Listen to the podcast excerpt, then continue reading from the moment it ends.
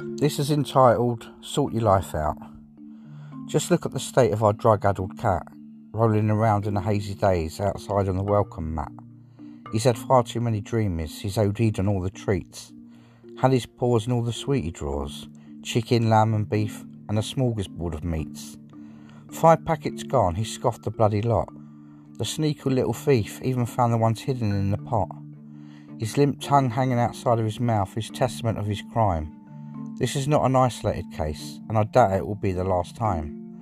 He's licked the packaging dry, you know, the inside corners are all wet, all fur and frenzy, wide eyed. Should we take him to the vet?